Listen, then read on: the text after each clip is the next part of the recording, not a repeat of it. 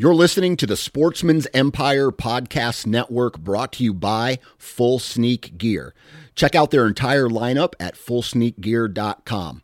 Also, be sure to check out our entire stable of podcasts at sportsmansempire.com. New from Moultrie Mobile, the Feed Hub offers first of its kind cellular connection and control for nearly any spin cast feeder on the market. When used with the Moultrie Mobile app, you can monitor feed and battery levels, run feeders on demand, receive alerts when feeders are clogged, and remotely adjust feeding times. The Feed Hub is ideal for anyone who maintains feeders. Remove the guesswork and save time by planning feeder maintenance before you drive to your hunting property. For more information, visit moultriemobile.com.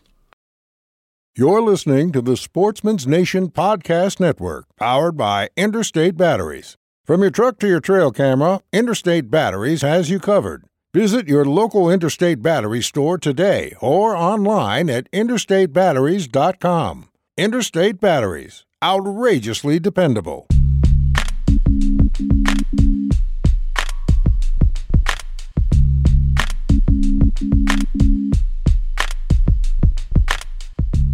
Welcome to the Nine Finger Chronicles podcast, brought to you by Exodus Trail Cameras, the number one podcast for bow hunting product information and hunting stories from across the nation. And now, here's your nine fingered host, Dan Johnson. Alrighty, everybody, welcome back to the Nine Finger Chronicles podcast brought to you by Exodus Trail Cameras. I tell you what, I was pretty excited today because I was actually recording this podcast um, hours ago. And as I'm wrapping up, I glance up at my wall full of shed antlers that I found over the years. And I notice a characteristic that was similar to the buck that I ended up shooting this year. So, what do I do? I take about 10, 15 antlers off the wall and start looking at them and just like finding things that match the deer that I, I shot this year. And I end up finding a match set from it as a two year old, a right side as a three year old, and I already knew I had his right side as a four year old. So I actually have four antlers, one of them being a matching set from this buck. And I can tell you exactly where I found them. Uh, those they were in a cornfield the same cornfield or ag field because it rotates the same ag field that i found his four-year-old shed and uh, we're talking a hundred some yards from where i ended up killing him at so or shooting him at and that's awesome I don't know about you guys, but I love shed hunting and it just like extends my whitetail season throughout the entire year. So the season, once the season's over, uh, you know, you wait however many months to get out there in March and, and start looking for these antlers. And it's cool to put the pieces of the puzzle together and have several years of history with this deer. And uh, it's just, it's pretty cool finding something new every day. Um, about you know i knew i had one shed guaranteed but as i start digging through my pile uh, i realize that hey i have three additional sheds from him and the characteristics are are pretty much the same and you can kind of see the progress of how he went from just an eight and then transformed into this nine uh, this magnificent nine pointer that, uh, that i ended up shooting as a five year old so uh, that right there makes me happy. So there's that. Now today's podcast, we're going to be talking with a gentleman named Rick Henley. And the reason we're talking with him because he is one of the co-chairs for the Iowa chapter of the BHA, Backcountry Hunters and Anglers. And I went to a pint night recently and I said, "Hey man, let me get you on the show and you can share with everybody what steps Iowa is taking in order to become an official chapter of the Backcountry Hunt, Hunters and Anglers because we currently don't have a chapter. And I think that's important, especially for a state like Iowa where public land is a rarity. There's not a lot of public land compared to some of the western states or any eastern state, really. Uh, so that's what we talk about. We kind of we t- kind of talk about why he became a chair, why he wanted to be involved with uh, backcountry hunters and anglers. Um, we talk about the pint nights that we've had, membership, and then the official letter outlining the membership that we have to submit to the national uh, organization with three state issues that we plan on addressing. So uh, it's a pretty cool story about how this chapter has grown and hopes to become an official chapter by December this year when uh, they have their national meeting. So that's what we're going to be talking about today. Now, before we get into today's podcast, I want to share a quick story about one of our sponsors and that is wasp broadheads. Now, I jumped up my arrow weight this year and I stuck with a fixed blade. Uh, and I am very, very positive that when I say this, I'm confident when I say that if I was shooting a mechanical broadhead, I probably would have not recovered my deer. I think I would have lost a lot of momentum in my arrow. Um, and I think the combination with a heavy arrow and the Boss four blade broadhead that I was using allowed me to get superior penetration into this deer, mess up, mess him up really bad, and eventually uh, getting to the point where um, I could find him. Uh, I just don't think a mechanical broadhead would have been bad in a marginal shot. And I, you hear a lot of people say, "Dude, I, I shoot a I shoot a mechanical for marginal shots because they leave a bigger cutter, cutting diameter. But in a scenario where this buck was hard quartering away and I hit hind quarter and went into the guts and went into the liver and exited out the brisket, it was just one of those things where uh, I don't think I would have got the penetration if I was shooting a mechanical. And after a scenario like this, I was thinking, does a mechanical broadhead really mean that it is a mar- like is a mechanical broadhead really going to do better in a marginal shot?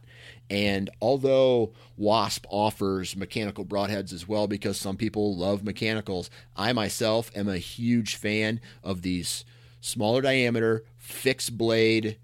Uh, the one I shoot is the Boss four blade, and just a little tuning from my field points to this to this uh, four blade broadhead, and I'm shooting darts, and I couldn't be any happier with it. It uh, it's durable, and the best part is uh, it's made in America. So, if you have yet to check out Wasp, go check out wasparchery.com, and if you do decide to purchase some broadheads, mechanical or fixed blade please enter the discount code nine fingers. That's the number nine followed by the word fingers, and you will save 20% off your order. Now, enough of all that stuff.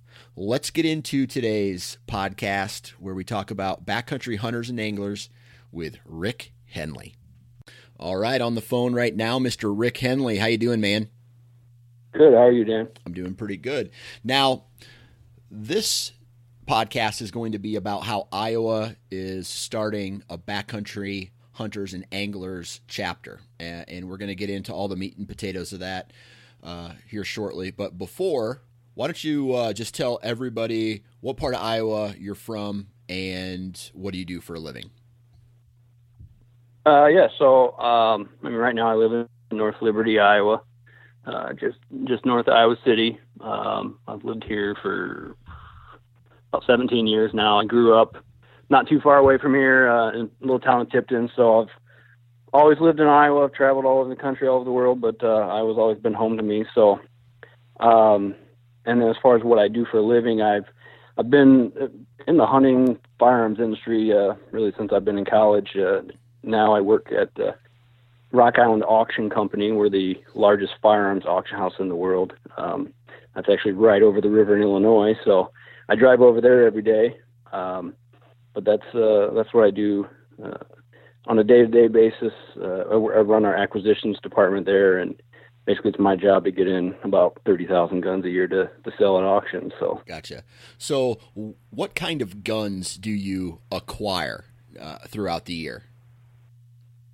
Everything. Um, I mean, really, I kind of say if it goes if it goes bang, we can sell it. Um, you know, we we're really known for for high end uh, firearms. Uh, we the last just over two years we've sold three guns over a million dollars, which nobody else has ever sold. We've sold a, a single gun over a million dollars, um, but then we'll sell 870 expresses too. So you know, and everything in between.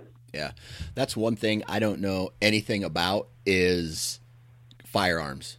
Like I could talk to you about archery forever, but when it comes to when it comes to firearms, you know, you just said something about that express. I don't know what that is.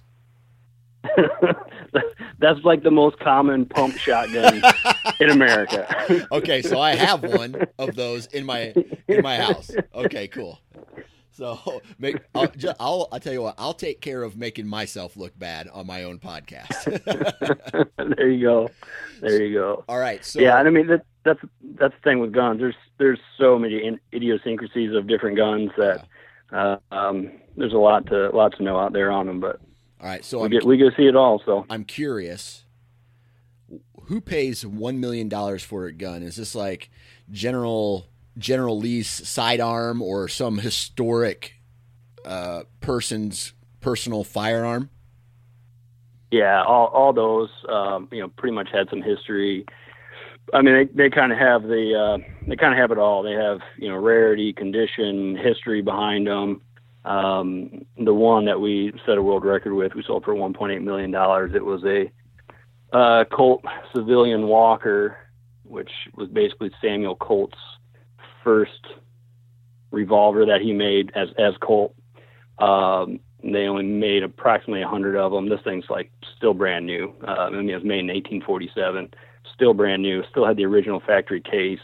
Still had a, basically a signed letter from Samuel Colt um, in in with it as well. So, you know, it had everything: condition, history, rarity. So, so with with something like that, how much research not only do you have to do, but do you have to like because I see these I see these television shows where these guys hop in these vehicles and they go to you know farms throughout the United States and like hey me, can I take a look through your uh, your junk shed? And then they find some historical piece of you know, like an antique or something that they're able to flip right? Do you have to do any of that? Like hey a little bird told me that this person has a gun uh, but this person lives in South Dakota. You need to travel there. Uh, it's in the middle of nowhere, and you know, like anything like that.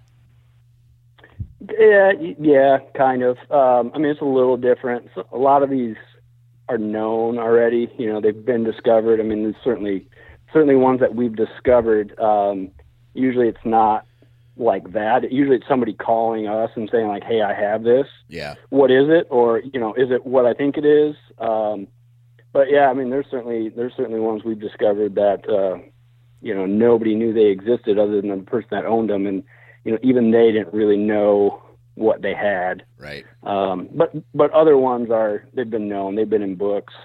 Um, get, you know, I mean, at one point they were discovered. You know, maybe it was 50, 60 years ago where they had that that aha moment of this is what it is. But uh, but yeah, I mean, the, the, those are the ones that are exciting. Are the ones where I just I come in on a Monday morning, I get an email and I say, hey, I've got this this firearm. What is it? And, you know, and I I'm like, oh my god, I can't believe that just showed up in my email. and it sucks. And usually it's like, yeah, usually it's when when can I come out and see it? You know, yeah. right? Does tomorrow work? so do they like? Obviously, at that point, you're. I mean, you work for a very large company, and you, you. I'm sure people, and I'm sure people do this all the time. Like where not just firearms, but in life in general, where it's like, ah, this is nothing. I'll give you twenty bucks for it, and it's a twenty thousand dollar gun. You know what I mean? So, so mm-hmm. you have to you have to tell this person that, hey, your firearm is worth, you know, fifteen thousand dollars. Uh, I I will buy it off you for ten or whatever, and this, and then once they get that then they then their whole demeanor probably changes and they're just like i'm sitting on gold right now. Like there's no way i'm gonna sell it unless it's for you know $50000 then they get and then the truth probably hurts sometimes i bet. Yeah. Well yeah you so i mean we don't do it where we're buying the stuff. We're putting it at auction for them so we're really uh, on the same side as them. We want to get the most money for it because um, that's how we get the most money. That's how they get the most money. Yeah. But yeah, you get that a lot of times where um, sometimes I, I, I call that person up and I say, hey, this this is worth X amount of money, and I think they're going to be super excited about it, and they, yeah. they think it was worth ten times that much. Right. Um, but we get we get the opposite where you know, somebody offered me two thousand dollars for this, and it's like, hey, this thing's worth fifty thousand dollars or whatever it might be. Yeah. Um, those, those are those are exciting, obviously. Absolutely. When you get it, when you get it, give that person that news. Well, it sounds like a fun job. Is, do you like your job? Oh, absolutely. Yeah, it, it can be uh, it can be super exciting. I get I get jaded. I see the best stuff in the world when it comes to firearms. Um, you know, I st- I tell people all the time. I still remember I worked at, at Gander Mountain when I was a, uh, a freshman in college, and I remember going in the first day of work, looking at a Benelli shotgun and thinking, "Who in the hell pays a thousand dollars for a gun?" You know, right? and uh, now if it's uh, now if it's not six figures, you know. Yeah, that's crazy. but but I get I get excited about a lot of stuff. You know, it's it's the unique stuff that gets me excited. Right. It doesn't necessarily have to be the most expensive stuff anymore. So so cool. now when you say all guns that go bang, if I wanted to mount some like gun to my truck that went, could you like you do you deal with those kind of guns too? Uh, yeah, I mean we're we're a fully licensed machine gun dealer too, so yeah, we can we can we can't can't in Iowa, we can't own them in Iowa, but uh, uh, there's a lot of a lot of states that can. So yeah, we um, we we sell them. We actually got coming up in our December auction a uh, a Thompson that was was there when Pretty Boy Floyd was was shot oh, by the. FBI. So that's crazy. Yeah, awesome. Yeah, it's good, awesome. cool stuff. So. I could probably go down this rabbit hole for another hour or so, but we, we gotta st- we gotta stay focused because this is about uh, backcountry hunters and anglers, and Iowa has it, it. I should say is in the process of becoming an official chapter. So I went to uh, one of the pint nights and I was on some of the initial emails that were um, bouncing back and forth about, you know, basically the, the birth and the conception of this chapter. Um, why don't you why don't you share with us about maybe your personal experience why you decided first of all why Iowa needed a chapter with on a state that is typically you know it's like 2% uh, public g- ground and then why you thought that you would be good for the ch- the co-chair which you which you currently are yeah absolutely um, so I mean I got I got started with it I guess just just became a member um, a couple years ago um, I heard about it through um, through different channels um, I've been on a, a Ducks Unlimited committee uh, here in the state for for a few years now, and um, you know really really enjoyed that. And um, as I started getting into big game hunting, I kind of thought to myself, I want to find uh, a conservation group that that kind of focuses on big game. Um, and and as I got more into BHA, um, I, I just I thought that was kind of what I wanted to to join. Uh, so I joined it. And then quickly thereafter, I thought, you know, there's there's not a state chapter in Iowa. Um, there's state chapters in many uh, many different states across the country. There wasn't one in Iowa, so I said, you know what? I just I'll email them, and um, if they ever decide to to have one, I'd be more than happy to to volunteer my time to to help with it to get it started. Um, so I did that, emailed in, didn't hear anything for a while, and then all of a sudden, uh, a big email chain came out that I think you were on as well. That, that just said, "Hey, we we've had enough interest. We want to get one started, um, and we're gonna we're gonna put together a a phone call where we can get everybody on there and kind of get the ball rolling." Um, okay. So far- once that once that email came out to everybody, what was the next you know couple steps to you know from from when BHA sent the email out says, "All right, you guys want it. Here's what you have to do." What were the next steps after that? So yeah, on that initial phone call, there's I think there's about 30 of us on there. Um, basically, the first thing we did is is kind of get together a board of directors. Um, we all kind of talked about our own backgrounds, why you know why just like what I'm just doing now, why I joined BHA, what I want to do for it. Um, so we kind of went through that and um, and just voted on everybody uh, as far as who was going to be on the board of directors. Some some people on the phone call, you know, they were just honest said I don't have the time to be on the board of directors. I just want to be able to help out. Right. Um, I felt that I had the time. It, I, I thought it'd be, I thought it'd be really cool to to to start something like that. You know, be a part of starting it. Um, so that's why I volunteered to be uh, one of the chairs. There's another gentleman, Frank Lake, that um, also said he wanted to be the chair, and we said, well, there's no reason we can't have two. Um, you know, two good people working on it would be would be better than one. So we voted for that and got together our board of directors and and, and started with that. Uh, and then from there, you know, we were kind of we were set out with some goals. We had to have three events, three BHA events, which um, you know, kind of the, the easiest and most popular ones to do are the pint nights, like you talked about, where we just you know everybody gets together um, at the, at some sort of brewery or bar and and um, you know we have drinks together with a bunch of guys that like to hunt and fish and we talk about it and, and get new signups. We sell sell some swag um, and uh, and raise some money and and we've had three of those. We had one in Ankeny, we had one in Coralville, the Iowa City area, uh, and then we had one up in Sioux City. So we've we've already accomplished those. Um, then we also had to come up with three issues um, that that we wanted to address as a chapter, it, it specifically in the state of Iowa. So we've come up with those, um, and then uh, and, and, then we now have to write a letter of intent, basically to the the national um, board, stating that you know we want to become an official chapter. So that's that's kind of what we're working on right now to be hopefully accredited uh, next month in December when they the, the, national board of directors meet. Okay, cool. So this letter uh, basically is just here is you know we we have this many people as members in Iowa. You know we've completed all the tasks basically that you've asked us uh, to to complete, and here's here are the three issues that we that we want to accomplish or we want to focus on moving forward as as a official chapter, right? Correct. Okay. All right. So let's walk through these these three issues. But before we do, how did you guys? Because I, I didn't I didn't make that meeting.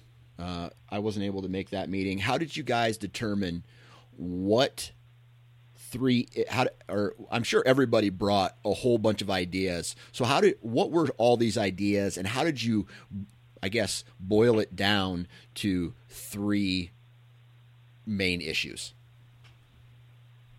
Yeah, I mean obviously a lot of people had different ideas. Um, I, I think the three issues that we ended up coming up with, it, you know, they kind of kept coming up. Um, we also, you know, like I said, there's there were several people on that phone call, some of which you know said we don't have the time to be on the board of directors. Some of them, uh, you know, I worked for for basically state game agencies said we can't be on your board, um, but you know they wanted to help out as well, and that's that's one of the things that the Iowa DNR, uh, some of the some of the guys that work for there and, and ladies that work for there, have come to our pint nights, and we've had a chance to talk to some of these people and and they're very excited about us starting it and they gave us a lot of these ideas as well of hey this is what we see as being the issues. Um, so i mean kind of combined like you said we had a bunch of ideas. These ideas kind of kept coming up um, between our you know our board of directors different members that we had talked to and then also the dnr so it kind of was a, a no-brainer when it when it came to these three i thought. Okay. And what are those three um, so the first one that we, we came up with was um, funding the Natural Resources and Outdoor Recreation Trust. Um, and, and a lot of that is uh, probably going to be through what's called the IWILL Coalition, the Iowa Water and Land Legacy Coalition. Okay. And basically, what that trust is, is in 2010, Iowans, all Iowans voted on this um, for a three eighths uh, of a cent sales tax that's going to go specifically to natural resources and outdoor recreation. Um, 63% of the people voted for it in 2010.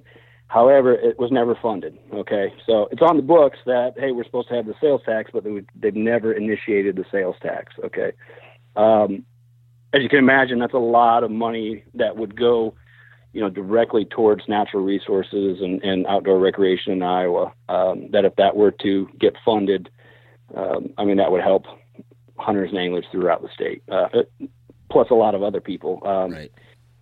So you know, you're one talking second, about what, one uh. I want to know, and I don't know if you've had conversations with, um, I guess who whoever was in charge of that yet. You know, so the Iowans voted for this tax. They approved it through votes, but the tax was never implemented. Why was that? Um, I mean, I'm sure it's politics. You know, um, even though people voted for it, you know, you start putting this tax in there. I think it was just a matter of people were afraid to do it because you know somebody'd be using it against them.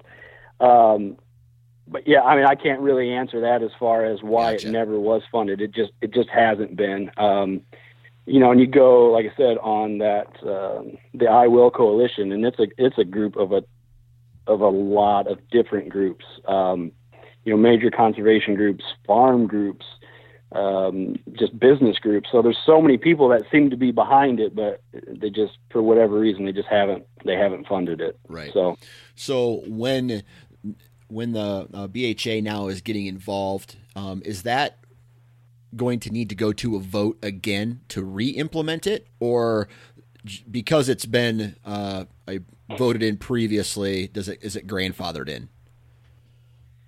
Yeah, I mean, it's not going to go to a vote. I don't believe to the public. It, it shouldn't go to a vote to the public. I mean, at this point, it's a matter of just uh, state government gotcha. voting it in to gotcha. to implement the sales tax. Yeah. So so how much money are we talking about if this sales tax goes through for for this organization or for this coalition?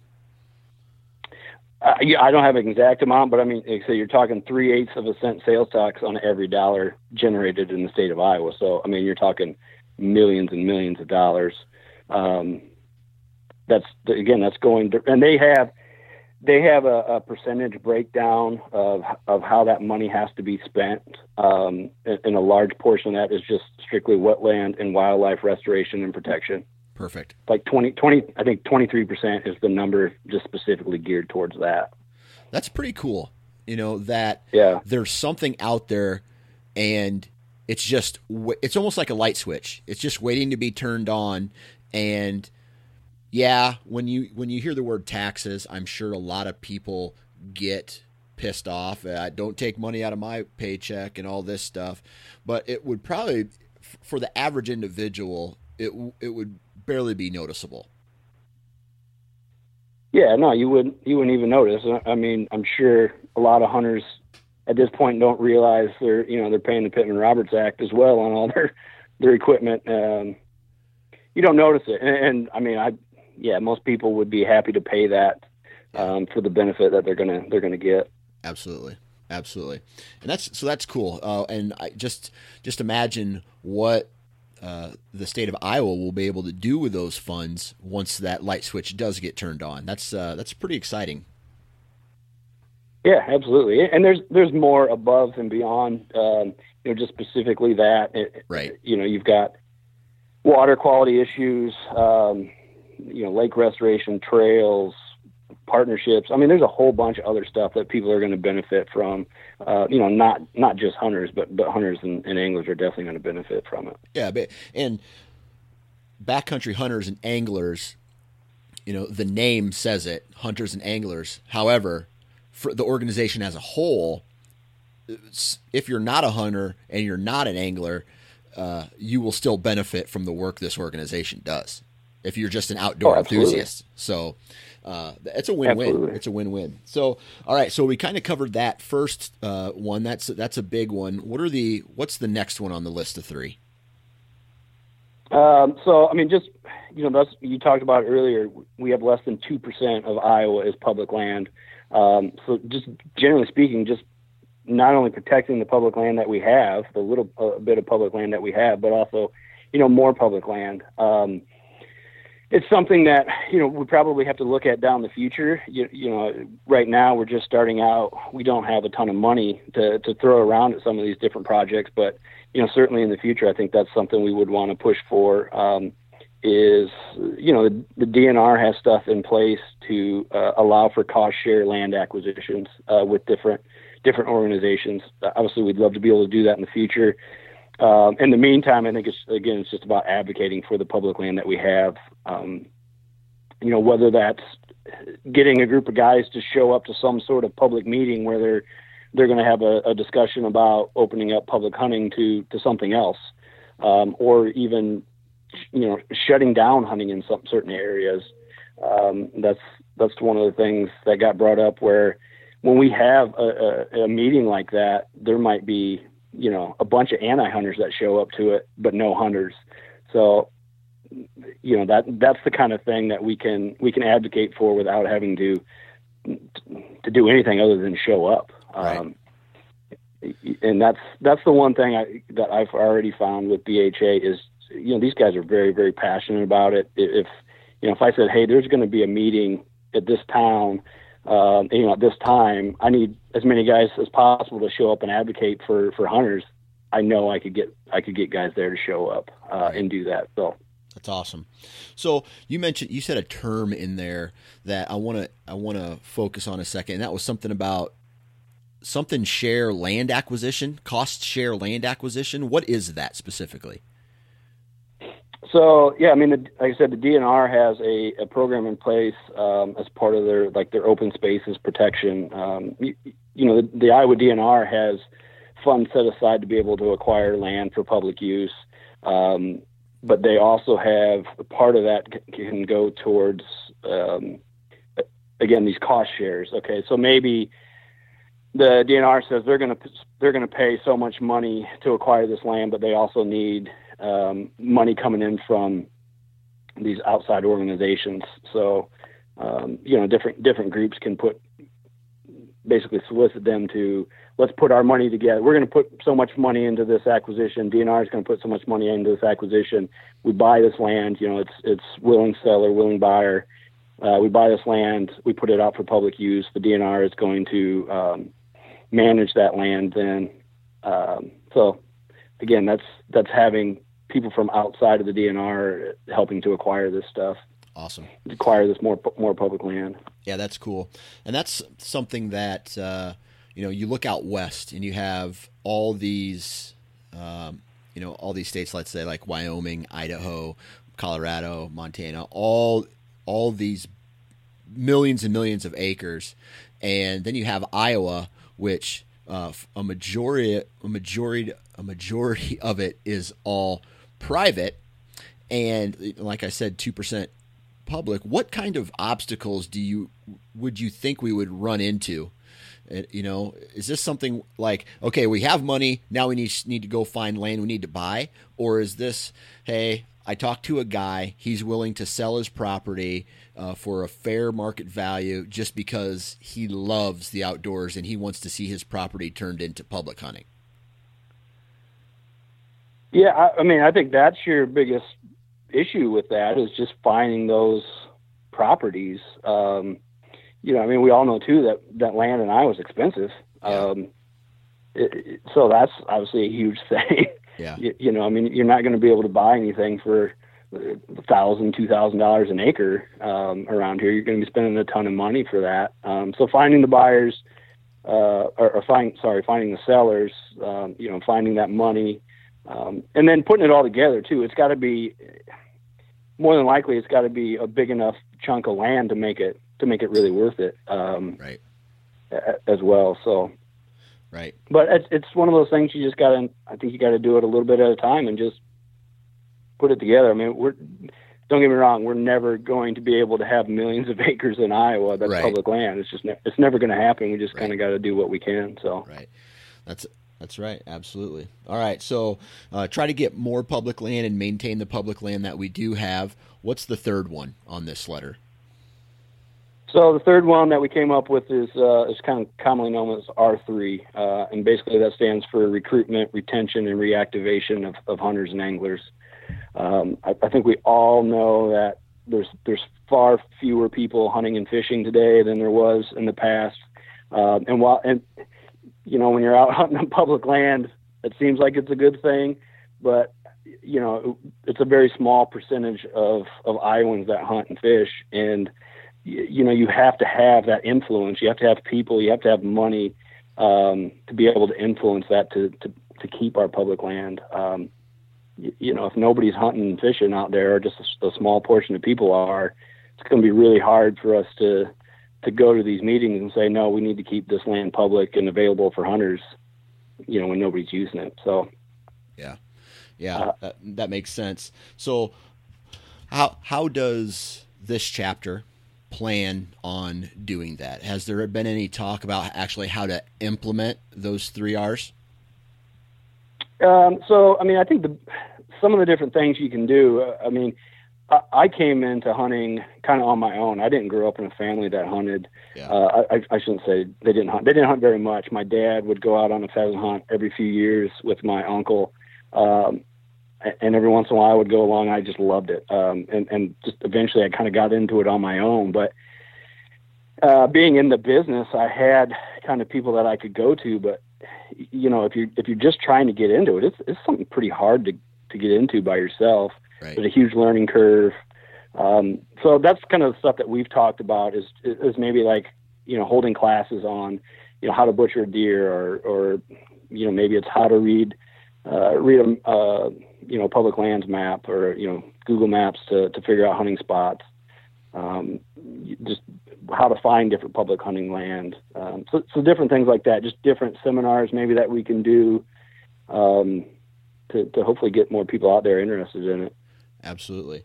So where does this where does this start? Because when when I think of new hunters, I used to think kids, right?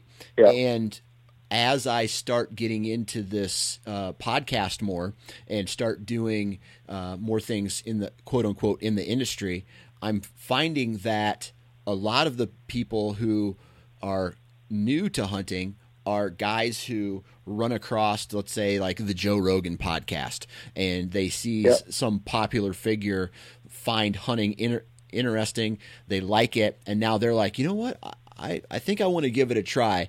So obviously, there's two different groups of people. You have an adult, and then you have kids. Um, is there is there a focus on on one that would maybe be easier or maybe a little bit more difficult, or is it kind of the same? Yeah, I mean, I think it's I think it's all part of the same thing. You know, I mean, I, I think it's easy to tell hunters to get their kids into hunting. Um, you know, like I said, that's kind of always been the traditional way to do it. Um, you know, why that hasn't necessarily stuck all the time, I don't know. But you know, I, I don't know many hunters that don't try and get their kids at least uh, you know access to it. I guess whether or not they they end up doing it later in life is is up to them. But you know, most hunters I know are going to take their kids out hunting at some point. Um, but I still think you got to focus on that. You still you got to get new people in it, no matter any way you can, I guess. Um, but yeah, I think some of those, uh, as far as getting adults into it, you know, that's where your different seminars I think are going to be more beneficial. Um, you know, again, you're not going the the guy that hunts, he's not going to take his kid to one of those seminars. He's going to teach him himself. Right. Um, more than likely. So. Right. Absolutely. Absolutely. So that kind of that kind of breaks down the three goals. Outside of that, is there anything else that uh, this chapter plans on doing in the next twelve months, two years, five years, whatever, uh, in order to, I guess, just continue to grow as a chapter and spread awareness for the organization? Well, yeah, I mean, those, obviously, those are three things that we want to focus on as as far as the benefit to to hunters and anglers in Iowa. But you know, also as a chapter, like I said, we want to get more people out there, and and it's a it's a bit of a social group too. Those pint nights uh, are awesome for that. Just like I said, getting a, a bunch of group of hunters and anglers together to to drink a beer and and get to know each other, and that's a big reason as well why I joined. Is I just wanted to meet new people um, that that like to do what I do. So we'll definitely have more pint nights. Um, you know, right now we're trying to get that letter in, kind of get through this the end of this year, and then you know after the first of the year, we're we're absolutely going to have more pint nights um, in, in different parts of the state. You know, I know for sure we'll probably have one over in the Quad Cities, and um, you know probably up in the in the northeast part of the state, and and, and just just try and get around as much as we can uh, to the different parts of the state. Uh, we're going to have a booth set up at the Iowa Deer Classic um, doing a raffle there as well. Um, just trying to get, you know, generate money, generate interest, letting people know we're out there. Um, those are going to be the main the main things that we do. Um, just also talk of, of possibly getting together a uh, what we call a rendezvous. Um, they have one at uh, for the national BHA every year in a different different state where it's just it's it's just kind of a big get together. Um, we're talking about maybe having one of those in Iowa next year as well, or just over the summer where we can we can all get together for a for a weekend um, camping, and I'm sure we'll find other events to kind of have there. Cool. But uh, makes it just just more of a social event than anything. Absolutely, absolutely, and uh, that's a that's a big part of an organization is numbers, right? So the the more time you can get. I guess a group of people together, the more ideas, the more momentum that that creates, you know, for the overall goals. That's nothing but a good thing.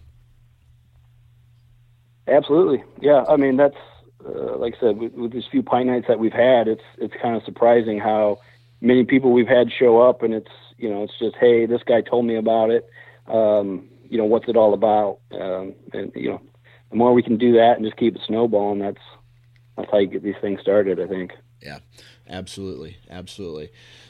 So, kind of going back uh, to the very be- like the organization as a whole um, if there's someone obviously not in Iowa listening to this and they want to find out more information about uh, you know backcountry hunters and anglers, what should they do? Um, so yeah, if you're talking just like the national, um, the national has a great website, just backcountryhunters.org. Um, you can go on there. They talk about you know kind of their overall mission and their overall issues. Um, and I guess we haven't really talked about that on here, but that's the main things that they focus on as a national um, organization is, is public lands, uh, you know, public land access and opportunity, and then just fair chase. Um, those are kind of their three main issues that you'll see on their website, but you can kind of go on there and learn more about that. And if you specifically want to, to kind of follow us as an Iowa chapter, um, you know, we have a Facebook page set up. You can you can just search under Iowa chapter of Backcountry Hunters and Anglers we have an Instagram page, uh, just BHA underscore IA. Uh, and, and we'll post any of our pint nights, any of our events that we're going to have on there. And, you know, we have been kind of having, trying to have some discussions on there to get people engaged um, with some just different questions that, that have come up. Um, you know, a while back we talked about landlock um, public lands, just asking people for, hey, where do you, do you know of any around the, the state? So we kind of got that conversation started. And did, did um, we find any? We we did find a few, not as many as I thought we might, um, but we definitely found some. Yeah, it's it's it's, it's really interesting to, to, to see that. Um, and we asked we asked the DNR guys about it, and they they basically said at this point now they will not acquire any land unless it's you know accessible. But um, you know, from whenever these parts were uh, or these pieces of land were were purchased, they're they're just not accessible in any way by the public. Um, that's crazy. That's crazy. You think that's yeah. A, you, you, would think that's a big Western issue, but because I, I know of one uh, particular piece up in northeast Iowa that I, I, think it's like 80 acres or maybe 90 acres that's uh, completely surrounded by private ground. So it's almost like that dude has an additional 90 acres he could do with it. Yeah. He can, he can hunt by himself. Yep. Yeah, that's exactly what it is. Yeah, that that's that's kind of how it came about. Um, you know, onX um, mapping did a whole thing out west where they talked about the millions of acres out west that are that are inaccessible, and so you know we kind of wanted to figure out how much of that was in Iowa, and it's it's like you said, it's surprising there's any, but uh, but there is. There is. There is. Well, um, is there anything else that uh, we need to share, um, either about the Iowa chapter or the national chapter, or the national organization? Yeah, um, you know, I don't know. I just I just would encourage people to go kind of check it out. Um, you know, I think it's a it's a great organization. I think it's, it's something that any hunters and anglers can get behind, whether you hunt on public land or not in Iowa um, which you know most people that I know that hunt they do at least a little bit. Um, it, it's it's just a great organization for that that that we can um, you know keep what we have here in Iowa uh, available to us, and then too if you get guys that are um, you know dream about going out west, uh, you know obviously that's that's where this all started was was out west because like I said they have way more public land than we have. It's it's very important for them to um, to be advocates for it out there. So if you you know you got guys that, that dream about that going out west, more than likely if you're going to go out west, you're going to be hunting on public land. Um, and it, it's uh, it's just it's a great, great conservation organization for for everybody. If if like I said, even if you're not a hunter, the stuff that they're doing, the stuff that we're going to do, is going to benefit benefit anybody that likes to see uh, you know wild animals and wild places. So. Absolutely. Well, hey, man, I really uh, appreciate you taking your time to hop on the podcast today and, and talk with us about this. Absolutely. I appreciate you having me on and uh, and advocating for uh, for Iowa BHA. And there you have it, ladies and gentlemen. For more information, just go visit the Backcountry Hunters and Anglers website.